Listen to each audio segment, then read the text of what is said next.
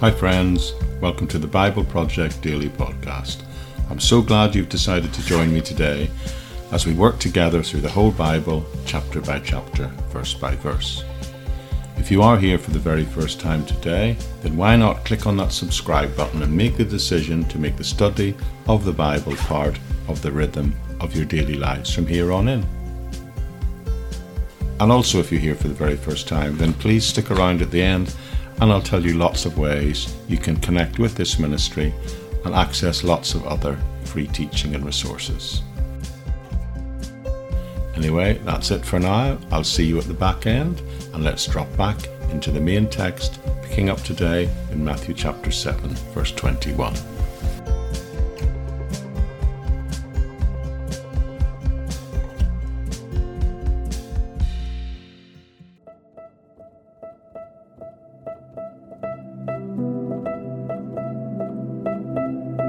Hi, friends, welcome back. We're covering off the section we've been looking at true and false prophets, and today I'm asking the question of how we make sure that God doesn't say, I never knew you. And we're picking up where we left off last time, and what we looked at last time was the portion where Jesus taught about how to recognize what he calls false prophets. But today we're going to think about what he says next about their future destination, the destination of such people, where they're heading to. So let's look at the next verse where we left off last time, verse 21, where Jesus says this Not everyone who says to me, Lord, Lord, shall enter the King of heaven, but he who does the will of my Father in heaven. Now, these false prophets we talked about last time, they have a big problem here. They're going to have a problem when they stand before God because this verse says that not everyone that says to me, says to God, or calls me, as it says in some translations, Lord, not everyone who does that shall enter the kingdom of God. The problem is, these guys are not going to get into heaven.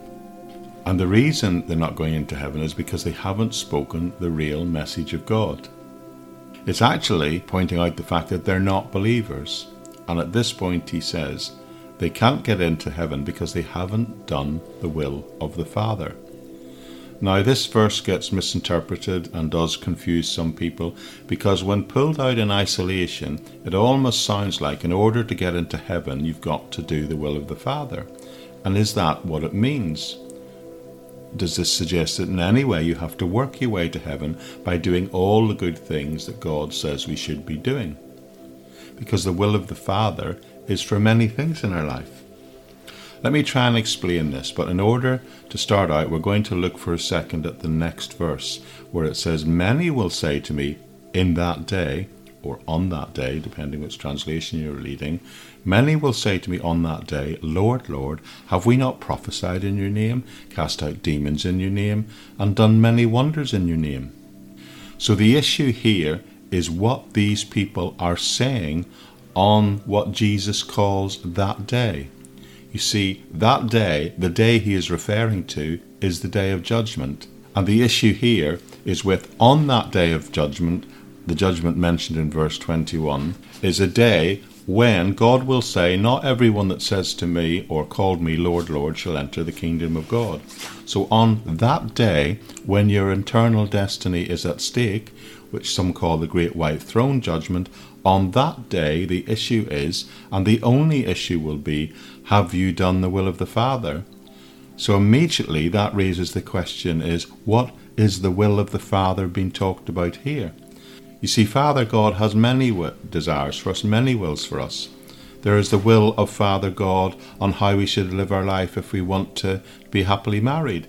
There is the will of the Father as to what we should do with our money. There is the will of our Father in heaven as what we should do with our time, our thoughts, and our speech. But the question being asked here is what is the will of the Father in order to gain eternal life, and have they done that? God has many plans and purposes on how we should live a faithful life, but He has only one will as to how we should enter heaven, only one way and one thing we can say in order to gain heaven. And it's really quite clear and easy when you look at it this way.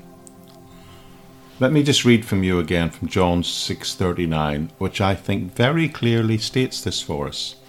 In that Jesus says, "This is the will of the Father who sent me, and this is the will of him who sent me, that everyone who sees the Son and believes in him may have everlasting life, and I will raise him up on the last day." So what is the will of the Father here? It is for us to have everlasting life by believing in his Son Jesus Christ. And that's what's clearly said in all these verses in this section. So here's my point Matthew chapter 7, this closing section of it and beginning of chapter 8, they deal with the issue of the day of judgment, and the issue is whether or not or how we gain access to the kingdom of heaven. And Jesus says, We will if we've obeyed the will of the Father. But these false prophets, they don't do that. They don't make the claim. Our only hope is that we may gain access by the truth of the gospel. But they have misused the gospel. Some of them, many of them, probably didn't really even believe that that was the only way to get to heaven and it was through the Son, which is why they're not being recognized at this point as believers. You see, to enter the kingdom of heaven, all you have to do is believe in Jesus Christ, and that salvation that He provided us is a gift of God by faith alone in Christ alone. It's trusting in Jesus Christ for the gift of eternal life. It's not doing something like these guys thought, it's about believing in someone. So let's drop back to the passage and let me point out exactly what the problem was in terms of their personal eternal destiny in terms of the eternal destiny of these false prophets. Now, keep in mind, it's the day of judgment being talked about. That's the issue on that day. And on that day, what has been questioned is where are they going to spend eternity? And listen carefully to what they're going to say as their criteria by which they believe they should gain access to heaven. And they will say, Lord, Lord, have we not prophesied in your name? Have we not cast out demons in your name? Have we not done wonders in your name? So look carefully and think for a minute. They're standing before God, and the issue is are they going to gain access to the kingdom of heaven? And their response to that is look what I did. Get the picture? Their claim for entry into heaven is to look at the miraculous things they did. But they also say, I called you Lord. Isn't that interesting?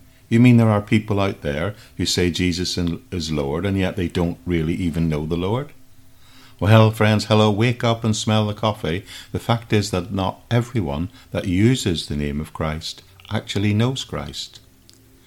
So, how do we know? I mean, if people are using the name of the Lord, how do we really know if Jesus is Lord of their life? Well, again, the example is we will know them by their fruits. And the fruits in this example is not what they do, it's what they say or what they teach or what they preach about Jesus.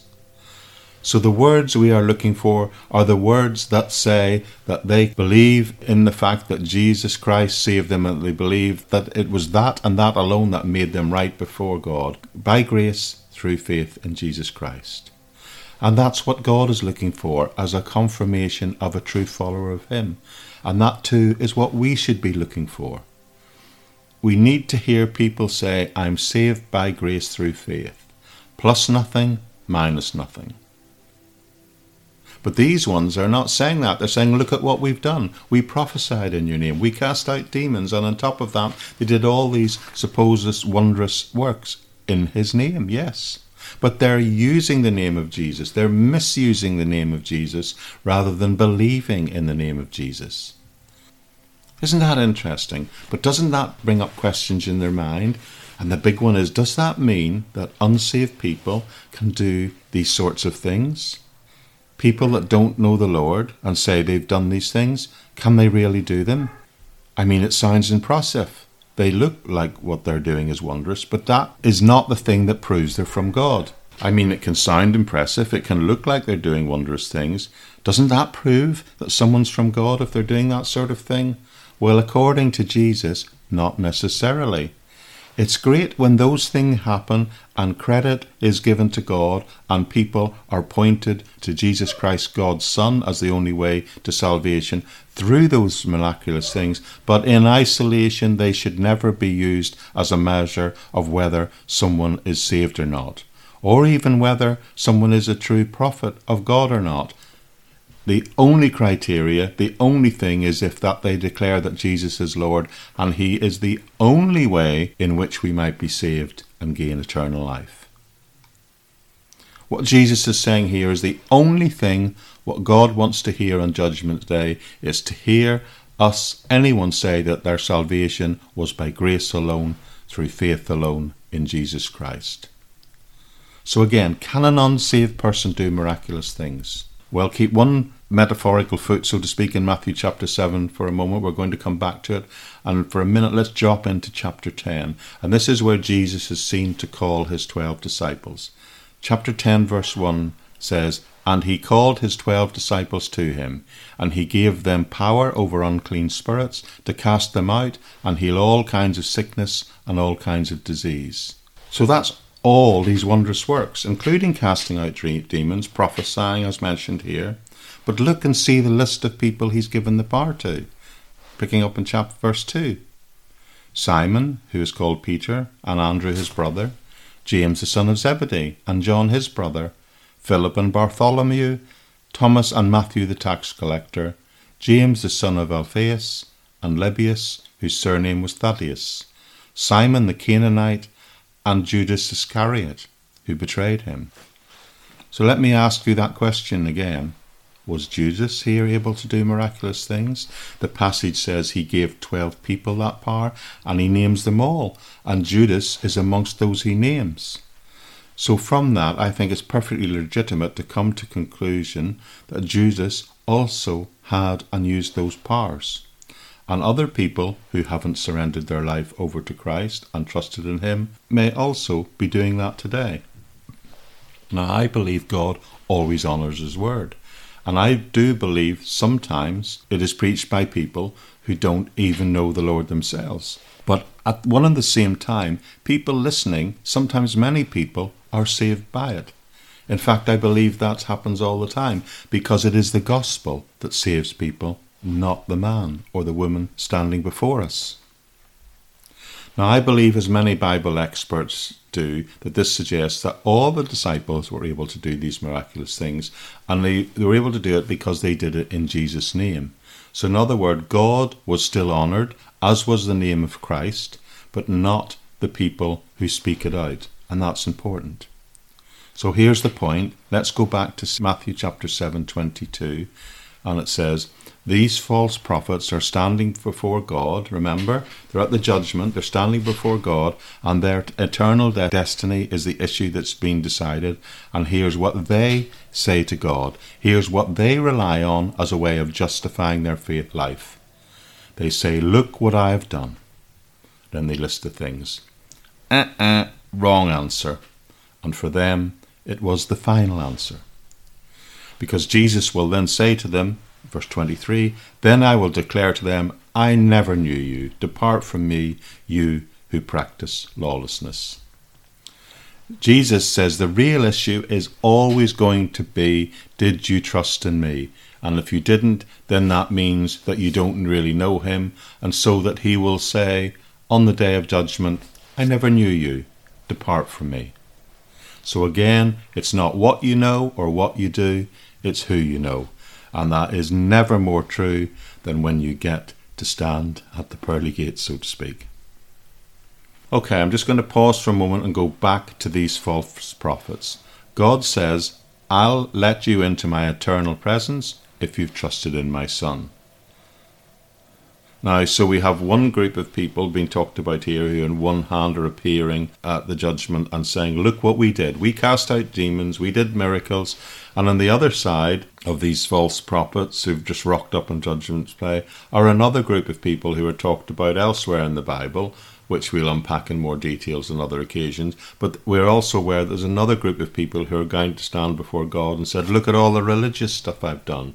I read my Bible every day, I went to church every Sunday Because of that, let me into heaven, God. Well, this is this passage, this famous sermon has been preaching that everyone like that is in the same boat. The people who follow a Pharisaic religious system and those who misuse the word of God and are in fact false prophets. You see, the only answer, the only thing that will get anyone into heaven, and the answer to that question is why should he let you in, if you like? Uh, the only answer that you can have to that is I'm a sinner. I don't deserve anything. But because Jesus Christ died for me and rose from the dead, and I've trusted in him for the gift of eternal life, and I'm thankfully willing to receive that as a gift of your grace, then and only then will we be welcomed into eternity. And what I'm asking you today, but only because Jesus is asking you it here, is have you done that? Do you know him? Have you trusted in him? Because that's the only way you're ever going to make it through the pearly gates. It's not what you've done, it's who you know. Okay, let's just wrap up these false prophets and what we need to know about it. You need to know who the false prophets are. In this occasion, we're being given the insights on how to recognize them, and we need to know that today because there's a lot of fake religion being peddled in the world today.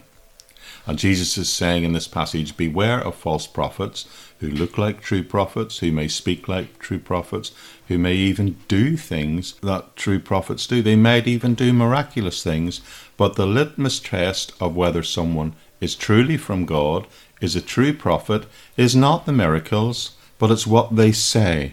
And does what they say accurately convey the message of God as determined by the Word of God?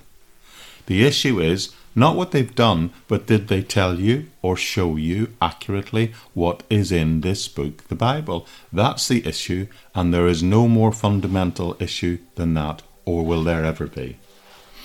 The way, the only way to have eternal life is by trusting in Jesus Christ. And the test of anyone who comes in his name is not their wardrobe, it's not with what they wear. Even wearing a clerical collar doesn't mean that someone necessarily represents God. Outward appearance in everything proves absolutely nothing. It can look like a duck, it can waddle like a duck, it can even quack like a duck, but if it's not giving you the message of God in the Word of God, it's a decoy and it's not a duck. So everything, always, in everything Jesus has taught so far, is saying these things have nothing to do with outward appearance. The plumb line of the prophet, of any man of God, is not what he appears to do, it's not his works, it's his words. So look at the words that come out of their mouth check and be careful because they may sound scriptural, but you've got to test, you've got to probe and see, and you've got to think does this meet the criteria of a true prophet of God? Or are they a decoy? Are they a deception? So it's not whether or not they're performing supernatural works. The test of a true prophet is whether they speak scripturally accurate words. But in order to apply that test, you yourself have got to know the scriptures. You've got to get to know the word. You've got to know this book, the Bible, because, well, let me tell you, there's a lot of deceivers out there in the world today, particularly on the internet. In fact, the internet is making these things worse than they've ever been. We've got to be careful, and the only solution to identifying true from false, true religion from false religion, is you've got to know this book. And there are no shortcuts to that. And sadly, today, a lot of Christians don't spend time or the effort to get to know the book, which means they become vulnerable to deception. But hopefully, by making the decision to make the study of the Bible part of the rhythm of your everyday life, by one way is following along with this podcast, then you will become less vulnerable to deception. You see, today, people in society generally follow what they feel. They believe their senses. So if something looks like a duck, waddles like a duck, quakes like a duck, they believe it is, is indeed a duck. But that's not always so when it comes to the Christian life. In the Christian world, if an animal looks like a sheep and sounds like a sheep and appears to be covered in wool, it might be a sheep, but we are warned by Jesus himself that it is not always necessary so. It might even be a wolf disguised as a sheep. So Jesus is saying, Beware of false prophets. Now, of course, this is mainly dealing with the issue of false prophets, but a portion of this, an application of this, applies in a wider sense about what we need to know for sure that we're going to heaven. And I'd like to just try and take a closing minute to try and nail that down for everyone who's listening to this. Now, I don't normally do this in these podcasts, but today, because of what we've been talking about, it feels to me like the right thing to do. So I'd like to ask each and every one of you who are listening to this a question. Do you know for sure that you're going to heaven? Now, if you do, that's wonderful, but if you don't, it means you've never trusted Christ. And if that's the case, then I'd like to invite you to do that. I'd like to invite you to pray if you've never trusted in Christ before, and thereby receive the gift of forgiveness of sins and eternal life and a guarantee in heaven. And here's what I'd like to do I'd just like you to pray and I'd like you to say to God, maybe along with me now, God, I admit to you that I'm a sinner. You don't have to list all your sins, God knows them already. Just say, admit you are a sinner, and then say, I believe Jesus died for me and I want to trust in Him for my salvation. Now, don't pray that or say that if you don't believe it. But if you do, then pray it and say it. If before today you didn't know for sure that you were going to heaven, then by doing that, by believing that, and by saying that to God sincerely, you are telling God right now you're trusting in Christ. Now, if you've done that for the very first time today, I'm going to ask you to do just one more thing. Tell someone Tell someone else what you did today. Find a Christian if you have a Christian friend, or if you don't know, find a church in your area that preaches the Bible and tell someone that this week, this day, I told God I wanted to trust in Jesus Christ. Now, if you can't do that, then just drop a message on the podcast Facebook page and I'll try and link you in locally with someone who can help support you on that amazing journey a journey you've embarked on today, the day you asked God to forgive you for your sins and you were trusting in Jesus Christ for that salvation. But don't forget to tell someone what God has done for you this day.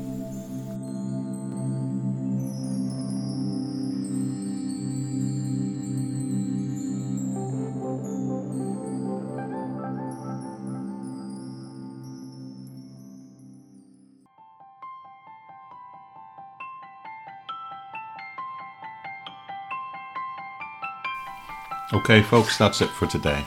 Thank you so much for joining me. I do hope you find that a helpful little section dealing with some really challenging issues, doesn't it? Quick reminder that there are many, many ways in which you can connect with this ministry and access additional teaching. The main way is through the episode notes page, which is found on the podcast host's website, which is thebibleproject.buzzsprout.com. In that, you'll find an episode notes page which will not only give you a transcript of each and every one of these talks, but lots of links to ways in which you can connect with this ministry and further teaching. Places like the podcast Facebook page, the uh, YouTube channel, my LinkedIn page, and Patreon accounts. And all the resources I make available are freely given without copyright in the public domain for you to use in whatever way you want. And I trust God will bless you in the use of them. And I'd just like to say a special thank you to each and every one of you who have decided to come along this amazing journey together with me over the next months and years. And I do hope you'll stay and remain committed to stay on track with that. And if that's the case, I do trust I'll see you right back here tomorrow on the Bible Project Daily Podcast. Bye bye for now.